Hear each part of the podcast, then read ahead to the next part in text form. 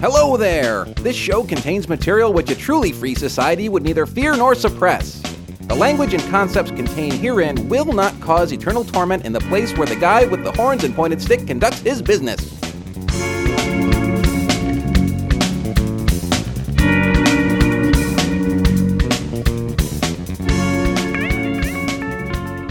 Hey, hey, hey, man, what's going on? Oh, it's been a busy weekend, a busy week. Uh, we actually got out of town for a, a brief while. We uh, we drove down to a place called uh, Clark Lake and had like a, a 24-hour vacation there with the kids. Oh, that's kind of cool. Visited cool. some friends of ours. I had a teacher in sixth grade named Mr. Clark. I wonder if that's his lake. Uh, possibly. Could be, could be.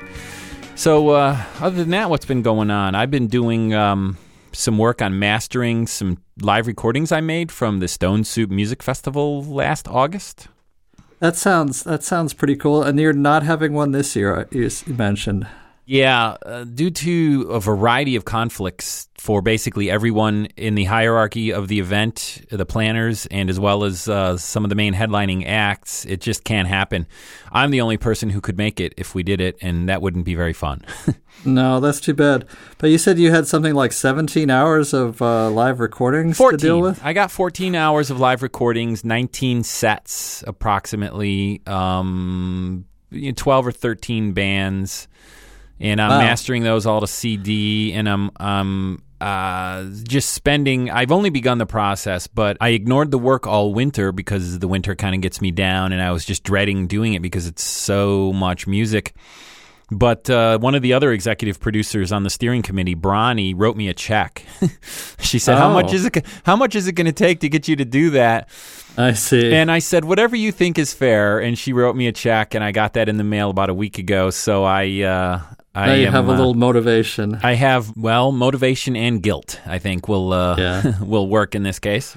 But it's supposed to be fun too. Like Well, I am is- having fun with it because um, I'm getting to play with a new multi-band compressor plugin that I just got, and um, I'm getting to play with the analog tape compression plugin that's built into the Mixbus dig- digital workstation. cool. Yeah, the the sounds good too. That those uh, they have world class DSP. Harrison does, and they um, they built that into Mixbus, and it sounds really nice. It gives the the recordings a lot of glue.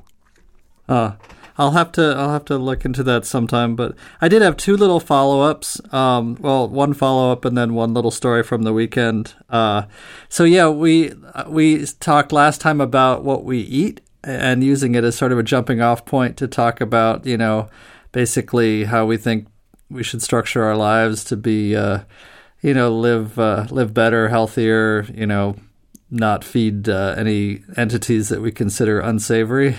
Right. But we did go uh, this past week. We did go off the rails. So we had our recording last week, but then uh, like I think Thursday was like Tim Hortons morning, and then uh, pizza for dinner, and then we were off the rails for several days. And then when we were down visiting friends, I was eating pop tarts and hot dogs and white bread and all this, and it was interesting just to uh, to to realize how bad that makes me feel. Yeah. you know? Just lost the energy. You know your joints start to hurt. Uh, i get heartburn when i eat things like pop tarts that kind of sugary. corn syrup Yeah. yeah sugar itself like cane sugar doesn't but all those you know additives and stuff yeah it's just no good I had a pizza last week myself. I hadn't made myself a gluten free pizza in quite some time, so I made myself a little pizza. And uh, wow, I, I got to use my new sauce that I made too. I made some uh, marinara with a little red wine. Oh, so good. I'm not opposed to pizza i love pizza i think a pizza can be pretty good for you but if it's all depends on how you know the quality of the ingredients Yeah, you, I like pizza, not what we used to call it in high school, gritza. Right. Right. Yeah. So we also had one strange little uh, incident where the kids were playing a little rough, having a pillow fight, and it was Veronica, my daughter, who was sort of uh, like the ringleader of this fight. And uh, we told her to stop, and she didn't stop, and went back, and they got at it again. And then uh, the uh, grandson of our host like took a spill, and landed in such a way that he hit his uh, side of his head against this mirror that was on the floor, and it had like a little metal eye bolt sticking out of it, and he sliced his ear somehow. Still not like uh, it actually tore the cartilage tore, Ouch. And so it wasn't just bleeding him; it was bleeding, but not that much. But you could see like this, I don't know, half inch, not half inch, quarter inch tear through the cartilage, and we go, "Oh, geez, that's ugly." And then he, you know, was freaking out. The Did uh, hospital intervention uh, necessary there? Yeah, they had to take him in. Uh, they took him to a local urgent care clinic, I guess, and we were thinking, "Oh, great, he's going to be gone for some time." But actually, they he had four stitches. They they bandaged him up, and he was back home, kind of chagrined. But he uh, he got his groove back. He started feeling better after a while. But Well, you know, I've got know. Uh, a lot of scars on my body from when I was a kid, and every one of them is a good story. Do you? But yeah, it seems like cartilage though is like uh, something you don't want to mess with. Like just a cut or something is easier to heal up. It might take a while to heal. I don't know. Well, I'm not a fan of any injuries, but you know, Yeah. down the road, like I said, they always provide for good stories. We were, yeah, Grace and I were looking at each other after they took him away, and we're like, well, way not to get invited back to a family uh, outing. Good job, guys. Jeez, why don't you kill him next time? so so, we're um, feeling kind of guilty. you know, we got that voicemail last week from Scott We did. from Ubuntu Studio, or I think as he called it, Ubuntu Studio. He's like on the steering committee or something for Ubuntu Studio, which is the the content creation version of Ubuntu, which comes with Ardour and, and all of these things, video editors and, and all that. For the creatives, I think that's the word that's being thrown around now. What are you? I'm a creative. I'm a creative. I don't. I, I am a creative. I have done some stuff like that with Linux, but I have to say I'm not really current on the uh, multimedia Linux tools. I mostly use Linux for like building code and stuff like that. Well, what what did he? Uh, let's see. He sent us the voicemail. In it, he wanted us to play more rock. He wanted us to rock. I think is how he put it. And he wanted us to talk about music. So we're going to talk about music, and we're going to play some metal, some vintage metal from a band I used to do lighting and sound for back in the uh, mid '80s. But um, I thought our first segment would kind of be about our musical influences. And I know John and I probably talked about this before, but we have some new listeners, and I'm sure most of our listeners were stoned when they uh, heard it the first time anyway, so they don't remember. So I Well, guess it's been a um, while too. You've probably added some influences. Well, I mean, going back to when I was a kid, I, I, I was a huge music fan. My my household was a very musical household because my dad was a bit of a musician. My grandfather was a musician. What's the first song you really remember like hearing on the radio and being excited about, like remembering and and humming or whatever as a kid? Geez, I wish you had asked me that in advance and I could have put more thought into that. The first song I remember here, I'm not sure I can answer that. I don't really know. Well, how about just Um, a- an early song? Mm, I remember being in like first or second grade and we were singing Billy Don't Be a Hero by Bo Donaldson and the Haywoods on a bus field trip once. And then there was, of course, the Archies. Sugar da na na na na na, you know all that bubblegum rock kind of stuff that when you're a kid you're into because you watch the Archie comics and stuff. Yeah, So I guess those might be some of the earliest songs I remember. But we also, you know, back in the day when schools put money into programs like music education, not just their sports programs, we had a oh really yeah, yeah. we had a really cool music teacher who always was playing really neat stuff for us. In my house. We had a great music teacher. yeah, her name was Mrs. Harder, and I know she's retired. She's still living, and she's retired because I've I've asked some friends of mine who are still teachers in the local school district. But so she was a good influence. But my household was very musical, although not very interesting necessarily. My dad and mom are big into the polka thing, so there was always polkas being played in our house. But my dad would My also stepfather was Polish, and he used to he used to play uh, polkas as well. And you know, my dad was also a big fan of uh, FM radio. That we used to have this station called WIBQ, Music Just for the Two of Us, and it was like the, one of these first automated stations that really didn't have an announcer. They just had a recording of a guy occasionally saying WIBQ, Music Just for the Two of Us, and um, and they would play like these Muzak versions of all these songs, and uh, actually. I developed a taste for Burt Bacharach's music without even realizing it, and then like you know, late, uh, the moment I wake up, da da da da Yeah, da da yeah. da, say a little prayer for you. Great stuff, great songwriter, and I didn't realize I was a Burt Bacharach fan until years later, and I And was you like, realize wow. he was the he was the songwriter behind like like these hundred songs that you really versions. liked. Yeah, great, great, Yeah. popular songs. Yeah. Oh, he And- wrote a lot of stuff. Well, and here's the thing. I have a friend who's a pro audio engineer. He was on tour with Manilow for a while. He's on tour with Manilow again, and ironically, he's coming to the casino near me in a couple of months, so I'm probably going to get to meet Barry Manilow. But there was a time when my friend uh, Ken also did front of house for Burt Bacharach, and Burt, about three years ago, came and played our local beautiful Stanley Theater, you know, Mexican Baroque styling. It's an old theater like the 30s, you know, made in the 30s, just stunning plaster work and everything. Cool. And uh, I called my friend Ken and I said, "Do you still have any contacts with with Burt?" And he goes, "Yeah, I'm still good friends with his secretary. How many tickets you want? They'll be at the door. Done deal. I show up at the door. I drop. I, by the way, was the youngest person in the house I bet. Yeah. because you know he had a lot of his popularity in the late '60s and early '70s." Mm-hmm. But uh, another thing that was really critical in my early musical development was music that had a lot of motion. I remember not emotion, but motion. And- Motion. yeah, Like, the lo- as in the locomotion. Yeah, as in point counterpoint. You know, J.S. Bach Oh, would be a great example of a composer who writes a lot of motion into his music. And my weird Aspie brain craved that. And our music Yeah. teacher would put something on by J.S. Bach, like a piano invention or something, and the kids would be going, "Boo, hiss, play that other thing." And I would And be you like, loved it. No, no, that's amazing. What is that? And Did were you a fan of Switched On Bach when that came out?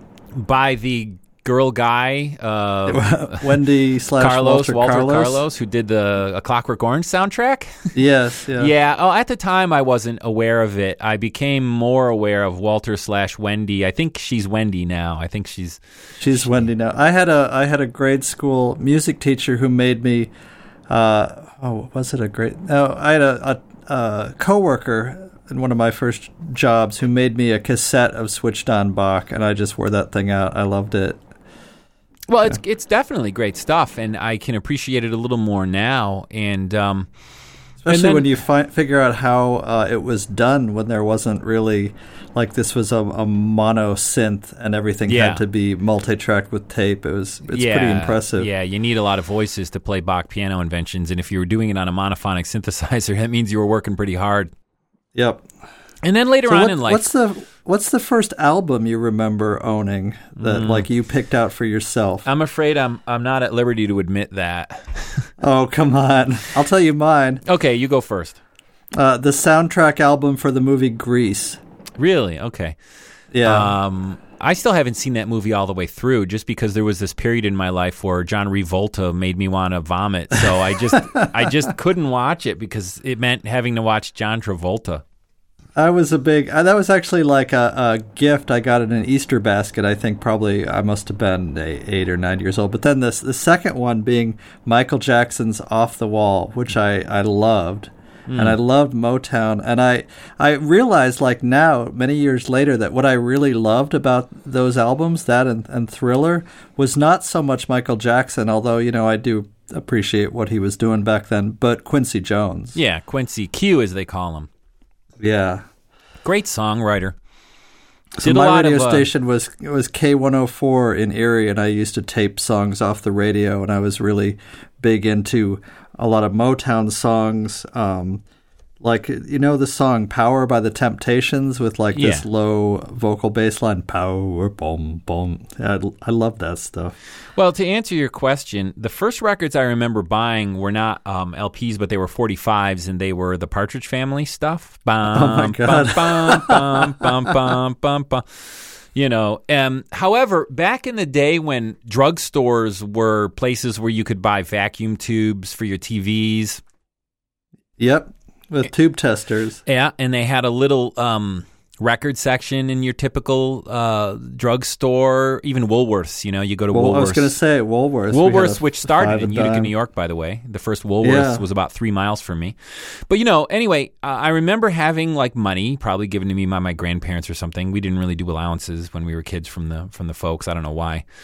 You had When- a few bucks. Yeah, and I remember going to Fay's Drugs in 1975 in a new mall that had just opened, and malls were like a new thing, you know. Yep. We hadn't seen them all prior to that, I don't think. And I went to the Fay's Drugs and I bought uh, the Captain and Tennille. What was that big hit that they had? um, Muskrat Love. yeah, I think that was on it. But what was the big single on that record? What was the um, uh, I- Muskrat Love may have been the B side. What was the first? What was that big hit? Um, the Captain and Tennille. Well, I'll look it up while you talk a little bit. But um, uh, yeah. So I uh, uh, well, actually, let me let me continue a little more. Um, Sure. as I got older, you know, one of the things that my dad is big in, into, and my brother as well, is Lionel electric trains and real trains. And I, I, I I think they're kind of cool, but they're no passion of mine. And I, I started playing the guitar because, as Frank Zappa once said, when properly played, the guitar is the most annoying instrument in the world. and I think I started playing guitar to drown out them talking about trains. What was what was your? Uh, how old were you when you picked up a guitar that you recall? Eh, 16, I started kind of late. And Yeah. I did it kind of as rebellion, I think. But then uh, I was into metal, right? I, I like to bang my head, but I like the more melodic metal, like the Scorpions, that had a singer instead of just the the uh, you know the the talking, screaming vocals.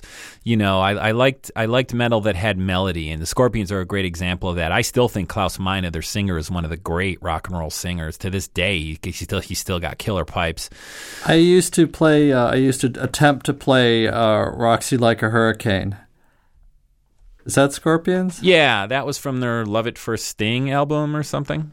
Yeah, there was. So we're up to. Uh, I'm thinking we're up to maybe junior high, the beginning of high school. I had some friends that introduced me to stuff like um, Styx and Foghat and Naz- Nazareth and Triumph and stuff like that. I was hearing a lot on the radio, but I was kind of indifferent to a lot of those bands. Instead, uh, um, a friend of mine was going through his records and showing me what he liked, and then he said, "Oh, I've got this record too, but I don't really like it." And I said, "Put that on," and he n- dropped the needle on it, and I like that uh, point at which he dropped the needle on that album, and I listened to it for the first time is frozen in my mind as the single biggest influence on my musical everything. Although not that I play or record in that style, Right. but just as far as blowing my mind, and that that was uh, Rush's album Twenty One Twelve. Right. And uh, to counter your 2112, the name of that record was Love Will Keep Us Together.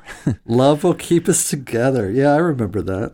you know, but then uh, to finish up, and then I'll let you just go finish your story. Uh, uh, When I started playing the guitar as a form of rebellion, uh, and I was into metal, I, I later learned that the guitar was an instrument, and there are actually mu- musicians who play it. really? a friend of mine got me into the probably the album that hit me the hardest out of any record, single record by a, a, a single artist. I mean, J.S. Bach is a composer, and millions of artists are playing his music. But in terms of an artist recording his own music, because I think Bach came before the CD. I'm not mistaken. Yeah. I, I could be wrong about that. But the album Yeah, that a few years, at least a few years. couple couple two three the the artist who that had the biggest influence on me in terms of that the guitar could be played in an interesting way not just playing fifths and chugging along like chuck berry you know junga junga junga you know that kind of crap Yeah, yeah. was alan holdsworth's um the uh, the EP he did on Warner Brothers. Now I'm having trouble remembering what that one was called. Uh, Road Games. It was I think it was a six song EP produced by Ted Templeman, who was Van Halen's producer. Because Eddie got him his bass like his like first deal. Eddie saw Holdsworth and went, "Wow, this guy's playing stuff nobody can play. What's up with him?" And he brought him to Warner Brothers and got him a deal. I don't know uh, his stuff all that well, but I'll see your Alan Holdsworth and raise you the guitarist that I heard that kind of got me out of my boredom with uh, blues riffs and whatnot as well, and that was Pat Metheny. Yeah, yeah. He needs a cream rinse though. His hair is a little out A of little- control, and a he went a little ends. over the top with the guitar synth thing, trying to sound like a trumpet player, and it just didn't Oh, sound I like a l- trumpet player to me. It sounded like a bad guitar synth, a pretty good I guitar player. I- I, don't know. I've got that preset in my uh, in my Roland. If uh, you ever play it for me, I'll break your Roland. I love that sound. Oh, and then about that. after after the the Alan Holdsworth Road Games explosion, which had Chad not Chad Wackerman, yeah, Chad Wackerman playing drums, one of the former Zappa drummers, just incredible world class player, tasty, amazing player. Uh, it had Jeff Berlin on bass. Uh, and then uh, a friend of mine about that time hipped me to the Dixie Dregs, and um, Steve Morse is still Name a song that they favorite. did that people would know because I think they're more famous like regionally, maybe not nationally. Yeah, I, I don't even know. I mean, you can't say they had a hit. 99% of their music is instrumental music, which automatically means it doesn't get played on any commercial radio. And, yeah, I, uh, I can't really think of one, but uh, I, I understand the style at least. So Yeah, yeah. So, yeah. So, and then I, I kind of went from there. And as I mentioned earlier, I'm not I'm not a songwriter. I, my brain just isn't wired for that. My gifts seem to be in the area of production. You know, you bring me a song and I can make it better. I guarantee you that.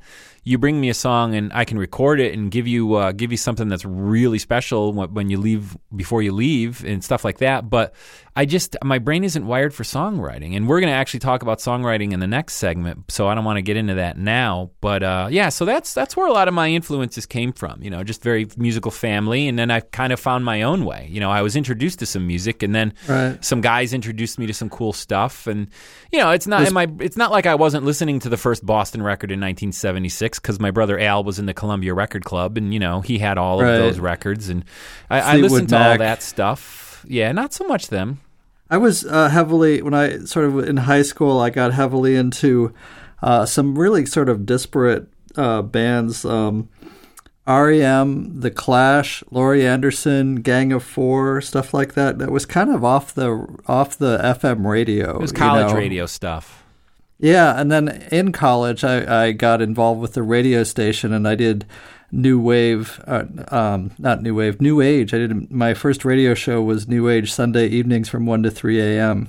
Oh, that's cool. I always wanted to do radio. That was always a, a fantasy of mine. I think I might have mentioned this in the past to start up a pirate radio station and play prog rock. And this podcast I still sort yeah, of I still really want to play a. I still really want to set up a. I want to put a little FM transmitter in our attic and Yeah. do a live a live thing. a Yeah, actually, I think you did mention that a couple couple weeks ago. Well, anyway, let's uh, let's run into a tune. Uh, this is gonna rock for Scott from Ubuntu Studio. It's Ubuntu, by the way, and um, this is a, a band called the Luftwaffe that I did lighting and a little bit of sound for back in 1982, 1983 when I was like 16 and in high school and on the road with a rock and roll band touring the Northeast. amazing story. Yeah, Yeah, it's a fun story, and I could tell more of that on another show. But let's check it out.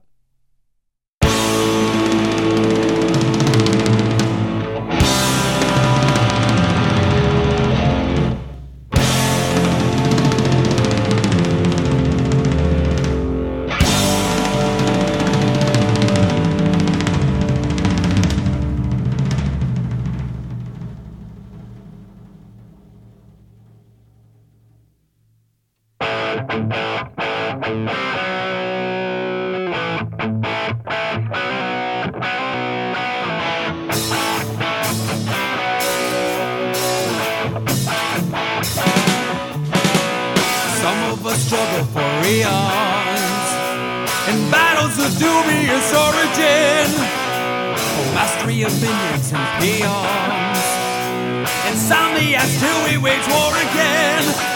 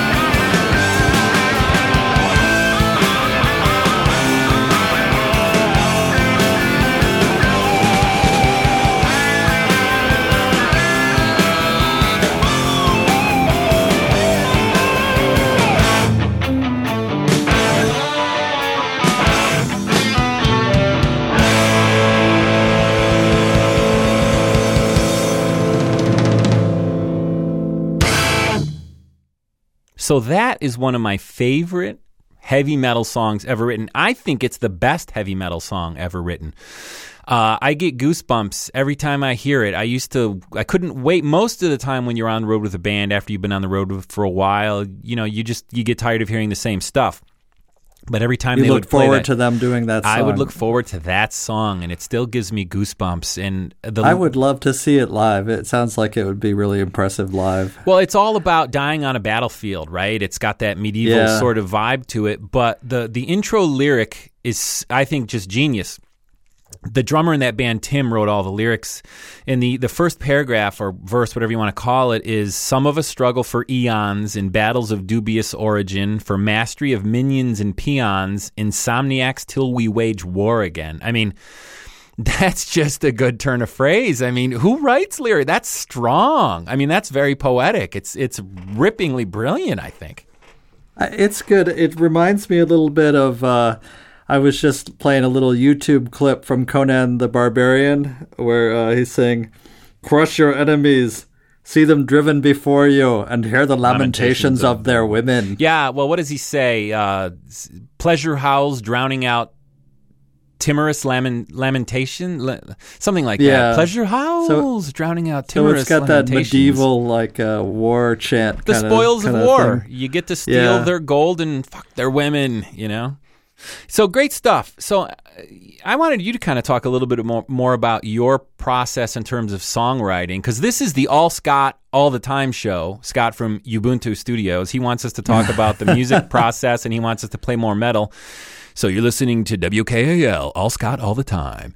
And Cool. um, I don't write music, so why don't you start a little bit talking about your process? That's my chair squeaking, by the way. I I literally Yeah. oiled it last week, and it's it's It squeaking again. And I'm using really high quality bike lubricants. So, um, Don't why know. don't you tell us talk a little bit about your uh, your songwriting um, uh, Well, methods? sure, sure, I will. But um, I should should just sort of do a disclaimer and say I'm untrained in music. You know, I've had uh, I've I've had some guitar lessons. I've studied some theory. Uh, I don't really sight read. I can sort of pick out a line and whatnot, but I don't have a lot of theory as far as composing and whatnot. And I've written so far, I think it's eight or nine original songs and then mostly have worked on covers. And i can you know i'll record some original like uh, instrumental bits now and then. But um, so it really is all over the map. Almost everything i've written has been in response to a songwriting contest challenge. Right, and I and helped you with one of also and also has been written on a very tight deadline. And really that's almost given how busy i am with five kids that's almost what it takes to get me motivated enough to uh, say okay everyone out everyone go away leave me alone i need quiet time but Right. uh, most of the songs I've written uh, have actually started with a lyric. I know a lot of musicians, an awful lot of guitarists especially, will start with a riff. Of some kind. They'll improvise some riff and then they'll just start sometimes even humming or whatnot over it without even having the words. But I will usually like polish the lyric to a certain extent and then um, sometime I'll sometimes I'll uh, like I'll go to bed with a ch- songwriting challenge in my head, and I'll wake up super early and I'll grab my little digital recorder and I'll like sing a, a, a line or two of the lyric, and that'll turn out to be the verse. You know, when I wake up, it'll be in my head. Um, but uh, you know, it's it's mostly been like, okay, I have this lyric, I polish the lyric to a certain extent, I record something, and then I just start like. Um, really the the writing process has come out of having the recording set up and just using it. So just turning on the recorder and seeing what comes out, you know, and you Mm, know, yeah. obviously I throw away an awful lot of it. But I'm just now getting to the point where I feel like I can um, say I, I get a a melody, I can record it without. I used to have to like um, make a MIDI track to sing to, and maybe I still will for some songs. But like I would play a keyboard part and I'd record it as MIDI, and then I'd tweak and edit it to get the the feeling exactly like I want it because I'm not really a, a, much of a keyboard player at all. Right. And then I'd sing along with that. I'd have that track in my headphones while I sang the melody. But Well- uh, the last song, I just sang the melody, and then I felt loose and comfortable enough to where I could go back in and improvise the harmony lines. Well, what about okay? So you've got a lyric. You maybe you have a strong idea of where the song is going to go, right? Or let's say you even have uh, a, a very strong idea where the song's going to go. When I go in the studio as an engineer, uh, producer, the whole band is there. Uh, we lay down drums and bass. And yeah, there's accompanying guitar and vocals, but that's just to guide the drummer and the bass player so they know where they are in the song. Usually the guitars are not keeper tracks, and usually the vocals are not keeper tracks. And I've always heard that that you really would want, like if you're layering a song from scratch, you always would want to start with drums and bass. Yeah, and, and I that's think that's probably do. true. That's I just have never, yeah. I've never been that organized. Well, you can't know? do that because you're not a drummer, right? And you don't record with an ensemble. But that's that's you know for the people out there who are listening to this who are like amateur recordists. You know, that's what we do. We go in and we get the drums and we get the bass player playing with them because in a real world, except for the band Rush, uh, bass players and drummers play together and lock up uh, really nicely. And, they provide basically the groove for the uh, whole song. uh, hopefully a strong groove, the the thing that and makes you want to dance. it- the bassist is sort of also signaling the chord changes as well. Yeah. So and then we we get the drums perfect, and then we get the the bass ninety percent, eighty percent, ninety five percent perfect, and then we punch in the few errors where the bass might need to be overdone. Then we come in and we do guitar overdubs and keyboards, whatever, and then vocals last. So what do you do? You've got a song. What do you do? I've got a song. I mean, it's been different for each song, but it has been the case that like I'd have usually a scratch vocal. And you know, it's it's because you know when you have a full band in there and you're working together and you're you know someone's getting paid. I hope. Um, you Sometimes really, we get paid. Well, okay, but you really uh, you have you know you want to get it through in a kind of an organized way. But there's a song that exists that the band could play from start to finish. Yeah, they're before usually you hit written. record. Yeah, yeah. The last song that I did, I had a melody for the for the lyric. And I I had sung that as a sort of a scratch piece, but then I before I recorded that I went back in and I actually started with a click track and my fretless bass. And I recorded a few fretless bass phrases just you know, improvise. Actually, actually, no. I started with a little guitar riff on that one, which is this little like, just this arpeggio with a couple harmonics, you know. And I recorded that over and over again. I just played it against the click track, that riff over and over again. And then I played, made another track, and I played a slightly a riff that meshed with it, and just played that over and over again. And then a third riff, and so I had three guitar riffs that kind of meshed together like little clockwork, you know, springs or whatnot. And then I did the similar thing with the bass line. And then to actually compose where that was going, I did the like, uh, you know, I liked the way it all sounded, but when they were all piled on top of each other, it was just kind of a big wall of, of sound. What was that So producer's I- name? The Wall of Sound guy. The guy Phil who, Spector, Yeah, you were yeah. like Phil Spector for a, a few days. But I, I liked the way it sounded, and then I added like I I used a bunch of hand percussion in that song, like little bells and little some light bulbs and Were they silver? Were they silver bells? No, crumpling sleigh bells, like crumpling paper and uh, you know torn paper and little. I used a Tupperware container that I hit with a little stick, you know, stuff like that. And I just I layered all that, and then I listened to it, and then it was like having a big wall, and it sounded cool. Like I was happy with the way everything sounded. But it was all playing at once. It was like playing three songs on top of each other. And so then I started using the fader automation to like pare everything back. So like then the lines would parts would fly in and out, you know. So And that's that's probably cheating by all normal standards, but I didn't really have uh, that song was odd because it didn't even have a real set of like a real chord progression. In other words, it Right. probably I mean it is like changing from like a as like C, F, and G or something like that. I don't even remember what key it was in, but it was changing like from one chord to another, but it was only like changing between a a one, four, and five or something like that. But um, but it was all there was no instrument playing a chord. It, they were playing arpeggios, uh, or they were playing a bass line that altered up the scale a little bit so do you and then it was all the percussion. But some some songs I have layered like, okay, now I know what the chords are. Now I'm going to record like a rhythm guitar part that plays those chords. You know, And have you written songs with lyrics first and then built the music as well as writing music first and then building the lyrics later? yeah, absolutely. But oftentimes, I mean. Uh, very often, the you'll have what seems like a finished lyric, and it's pretty close. But when you record it, you realize that that that that like um, meter for that line just doesn't work. You know, like you can't sing it, and you thought you had it down because you were maybe singing it a little bit while you were writing it, but it's not quite right. And then when you uh, record it, well, first of all, you might realize this is too long right for one- for one thing. So Sure. maybe you have to trim out a, a verse or compact you know your four your three verses into two verses.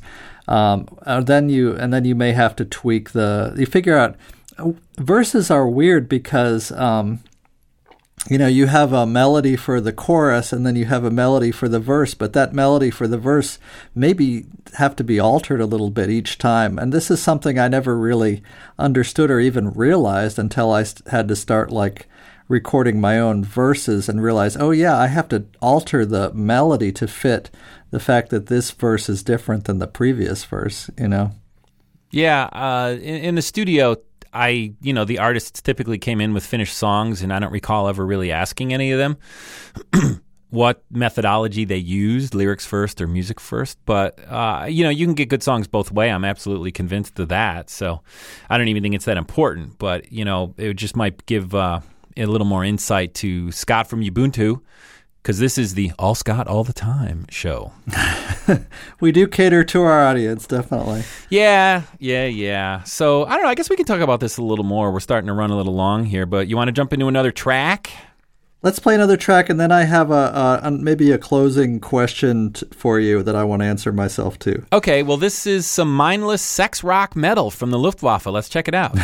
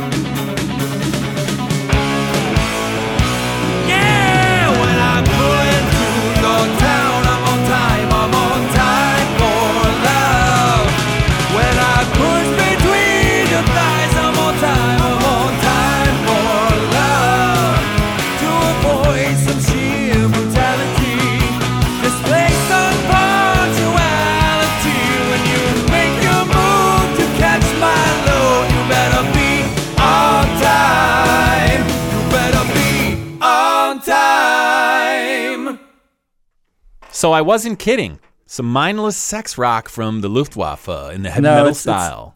It's not really politically correct. It reminds me a little bit of Tenacious D. I check your dipstick. You need lubrication. My kielbasa Yeah. sausage has just got to perform. This song uh, is beyond not politically correct. It's But I, but I love the guitars. Honestly, it's really fun. So yeah, yeah. I mean, he says, what does he say? To avoid some brutality, display some punctuality. I mean, obviously, you know, violence, condoning violence is nothing we do, and they didn't do it either. They were just 21 year old guys trying to get laid playing in a rock band who happened to be good players and wrote really cool music too. But yeah, so what is this question you wanted to ask? Uh, the question I want to ask is: uh, think think maybe the last four or five years, uh, or you know, three years or whatever. What are some records that have come out just in the last few years that you've listened to that you would say? I don't know, are really influential or iconic or really kind of sum up the stuff you're interested in in music? And then I'll give you mine if you can come up with a couple. Well, in oh, right, I'm a big prog rock fan, Gentle Giant. I forgot to mention them in the earlier, but that Allan Holdsworth record really broke my cherry in terms of um, wow, you can do that with music and guitars, cool. Then the Dixie Dregs. Then a friend of mine introduced me to Gentle Giant, who I think is the greatest prog rock band. Yes, or just Pretenders. But you know, Gentle Giant's been gone since '81 ish, and then around '94 or '95, I was in a, a record store called Mainly Disc. This is uh, a store that opened up in the mid 80s when CDs were new and carried only CDs. While most stores were still carrying vinyl, they carried CDs only. And I went in there and I was listening to some music and I went, what the hell is that? And it was this band called Echolyn, and it just it sounded like really cool modern prog, you know, recorded in, more contemporary, a more contemporary way, but with a big Gentle Giant influence. And I heard them and I went, wow, that's that's pretty Huh. cool. So that's one. I don't know. I'd have to think about them. the others. Never heard of them. I'd have to have to look into that. We'll have to put a link in or something. So what do you got? Oh, um, a few years ago, I think it was 2010. I guess that's a couple of years ago. Uh, BT uh, Brian Transeau released an album called "These Hopeful Machines," which is um, it's basically techno, but it's like a double disc that like it's if you listen to it closely, it's really I find it really fascinating because it's almost like a whole history of techno. Like a, s- it blends together all these different styles. Techno and electronica, you know, is a huge umbrella for all kinds of different styles and and you know ranging from house to trance to Kraftwerk and you know industrial and whatnot and artists like Aphex Twin and all that but uh, the Orb and Orbital but this album like is like this huge arc that covers all these styles and it's beautifully done. I think it's just a masterpiece. And then it ends with a a cover of a psychedelic furs song. And i remember the psychedelic furs from like uh, you know i was probably 10 or 11 or something. But Right. a, a cover of a song called the ghost in you which is just it takes the original song and just uh, explodes it. Like it just reimagines it and it's this beautiful song. I, I just love it that I've been. Uh, I've also been getting interesting suggestions from uh, from my friend Sherwin Sleeves. He suggested uh, Bonnie Prince Billy. He's like a folk artist, uh, and then a, a band called The Books that does like sound collage stuff. And then from my son, he recommended an uh, sort of a trance album called uh, band called Deadmau5, which is really one guy in his little bedroom studio. Yeah, yeah. And then there's a, a recent band called Mumford and Sons. Yeah, which is they're a British like kind of folk band. folk rock. Yeah, and I kind of I've been enjoying all that stuff. I hadn't heard them until they were uh, one of their songs was used in a, a, uh, an original television program on um, American Movie Classics. Mm-hmm. Uh, about building the railroad empires. Uh, I can't remember the name of the, the show at the at the moment, but they played um, Timshel by uh, Yeah. Mumford, and that blew me away. And I was like, Beautiful song. This Beautiful unbelievable, and it was so fitting and poignant for that part of the of the TV show. It was amazing. So, well, I guess that's another show in the can, Scott. well, yes, indeed. Check us out on the web, www.bloodyveg.com. Send us some feedback. Feedback at bloodyveg.com. And send, Scott's, call the voicemail line, 206 376 0397, and uh, tell us what you thought. Anyway, we'll uh, see you next time. Take care, everyone.